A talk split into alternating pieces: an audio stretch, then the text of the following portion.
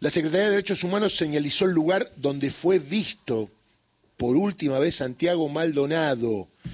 El acto de descubrimiento de la señalización se realizó con la presencia de el secretario de Derechos Humanos, Horacio Pietragala Corti, y familiares y amigos del joven. Esto fue en el día de ayer. Horacio, ¿cómo estás? Darío Villarroel aquí en Radio Nacional, un abrazo. Hola Darío, buen día, ¿cómo están?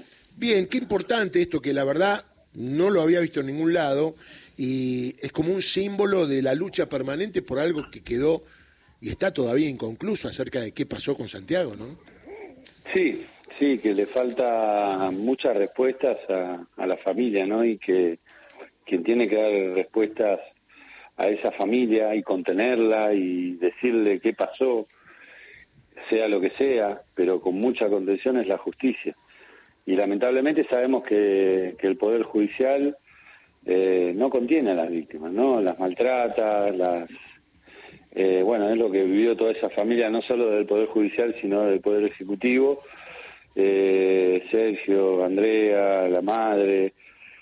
La verdad que no es el lugar que nosotros en toda esta gestión pusimos a las víctimas, que tuvimos muchas, y muchas víctimas que habían que estaban olvidadas y que tratamos de una política copiando también la política de, memoria, verdad y justicia histórica, eh, poder visibilizar también los hechos de violencia institucional. Y ayer señalizamos, anteayer señalizamos Lucas González en Verazategui con toda su familia, amigos. Y bueno, ayer la de eh, Sergio Maldonado y ya van 50 señalizaciones.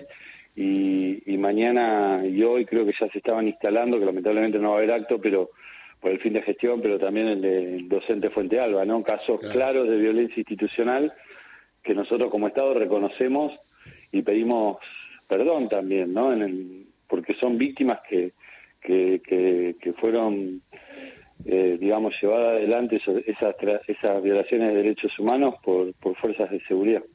Ahora, el tema de la violencia institucional es importante y en los gobiernos de Néstor y Cristina se fundamentó y se profundizó la existencia de lo mismo, inclusive eh, un lugar de asistencia a las víctimas en materia judicial, que obviamente no pueden o no tienen abogados. Digo, ¿y esto cómo continuará? Porque es una duda, ¿no?, acerca de lo que dice este gobierno a la hora de tomar medidas y querer reprimir, ¿no? Y paradójicamente ayer cuando estábamos llevando adelante la señalización, eh, nos enteramos de una denuncia penal de los abogados de los gendarmes que estuvieron en el operativo, que ya el Ejecutivo, en la cartera del Ministerio de Seguridad, eh, hizo una evaluación del operativo y sancionó y, manifestó que fue un operativo totalmente eh, erróneo, mal hecho, con ningún protocolo de actuación, respetando ningún eh, protocolo para, para, para llevar adelante el desalojo de un lugar. Al contrario, entraron tierra adentro que no tenían órdenes y persiguieron ilegalmente a todos los manifestantes. Y sin embargo, bueno, ayer recibimos una, una denuncia penal por el allanamiento que hicimos en la causa internacional. El Estado argentino se allanó a los requerimientos de la Comisión Interamericana de Derechos Humanos y se allanó eh, mostrando las cosas que se hicieron mal como Estado, ¿no? Porque son las que queremos cambiar y eso lo hacemos con todas las causas internacionales que tenemos, que nos apoyamos en los mecanismos internacionales para poder cambiar lo interno también, ¿no? Y, y bueno, claramente este allanamiento cuenta un poco lo que vos decías eh, al principio, ¿no? La familia escuchada, que Maldonado estaba en un lugar, que estaba en otro, estuvo 77 días desaparecido y en vez de la preocupación mayor, buscarlo en el lugar, buscarlo eh, con, con los mismos, eh, con las declaraciones de los gendarmes, bueno, salían los funcionarios públicos a decir que lo habían visto en Chile o que estaba en un set de filmación de una película en Entre Ríos o en Corriente. La verdad que una familia que pasa una tragedia como esta no se merece que los que tienen responsabilidad política se paren en ese lugar o traten de, de, de encubrir, digamos, a una fuerza de seguridad que pudo haber cometido una arbitrariedad. Eh, acá no sabemos qué pasó. Y ese es el gran problema. Y que tiene que dar la respuesta es la justicia.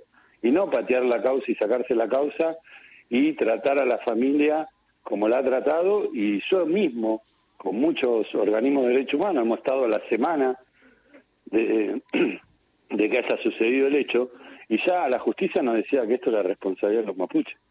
Eh, no nos contó nadie, ya corrían el eje de, que podía haber sido la fuerza de seguridad y no se investigó como se tendría que haber investigado aplicando un protocolo eh, internacional para este para para este para estos momentos digamos y ahora eh, vuelve Patricia Bullrich a un puesto donde lo ejerció bastante mal tuvo bastantes historias como Santiago Maldonado Rafael Nahuel la doctrina Chocobar y otra vez sopa con alguien que ganó teóricamente que no tiene nada que ver con Patricia Bullrich, y aparece otra vez en el mismo lugar, en el mismo cargo, y habiendo dejado todas estas historias inconclusas eh, hace poquito, hace cuatro años.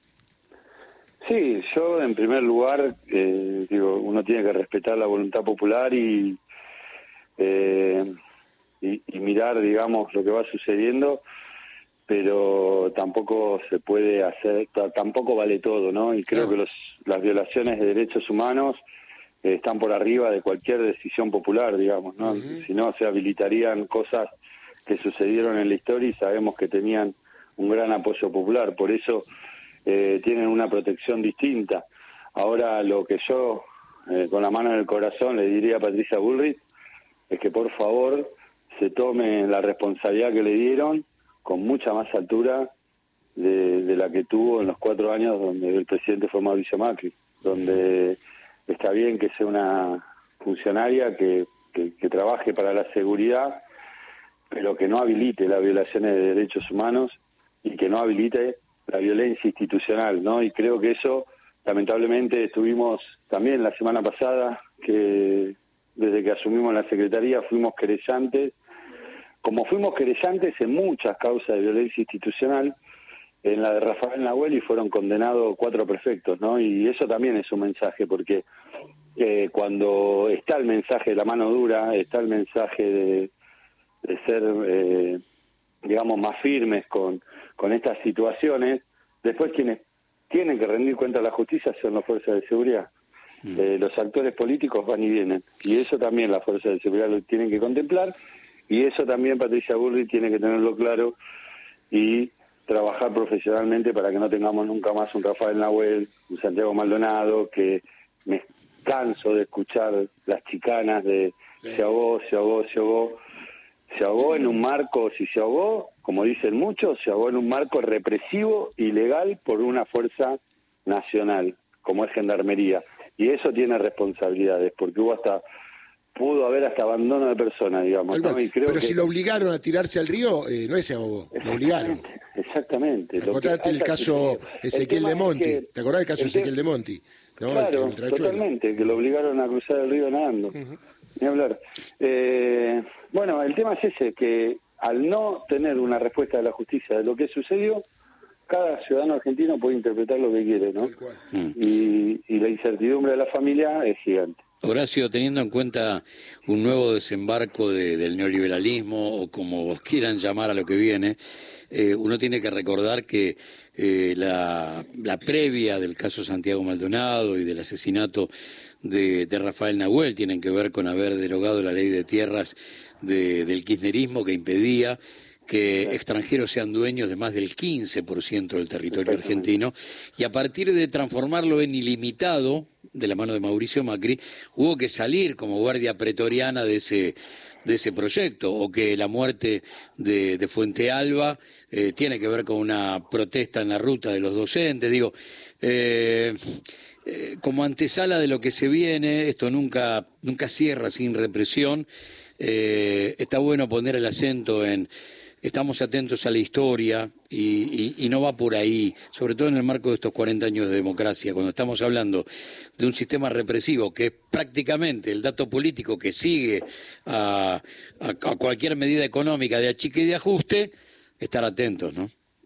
Sí, yo le diría a Patricia Bullrich, al candidato a presidente, obvio que a mí no me van a escuchar, ¿no? Pero eh, Sinceramente, hoy hay una relación que pudimos tejer en estos cuatro años y esta semana hice un cierre, un cierre de gestión, digamos, con, con un organismo como el Comité contra la Tortura de Naciones Unidas, donde tuvimos un trabajo eh, muy arduo con los organismos internacionales, tanto de derechos humanos como los de Naciones Unidas, ¿no? Y creo que eh, de derechos humanos, digamos, de la Comisión Interamericana de Derechos Humanos con los de Naciones Unidas. Y creo que eh, van a estar alerta a lo que pase. Y nosotros vamos a estar denunciando cada acto que veamos en estos organismos para para para cuando, cada vez que veamos perdón eh, una violación de derechos humanos y creo que esto eh, eh, lo tiene que tener claro hoy nos está mirando los organismos internacionales porque ellos se encargaron de que nos miren los organismos internacionales y también creo que la cantidad de ciudadanos argentinos que votó fue un 14 millones no lo que los acompañaron en el número este país tiene más de casi 50 millones de habitantes y tienen que gobernar para todos y todas, no solo para su electorado. Y eso también lo tienen que saber. Eh, un presidente tiene que tener, la política tiene que tener la capacidad, si bien tienen que llevar adelante, obvio, van a llevar adelante lo que ellos prometieron que iban a llevar adelante, las violaciones de derechos humanos no se pueden permitir más, los discursos de odio ya sabemos dónde terminan, y bueno, vamos a seguir más allá de dejar nuestro lado de responsabilidad y seguir militando y trabajando para denunciar cualquier acto que, que ponga en riesgo la vida de cualquier ciudadano argentino por parte del Estado, ¿no? Y eso lo vamos a seguir haciendo. Horacio, un abrazo grande, nos vemos en cualquier momento. Nos vemos, Darío, un abrazo grande a ustedes. Horacio Pietragala, secretario de Derechos Humanos de la Nación.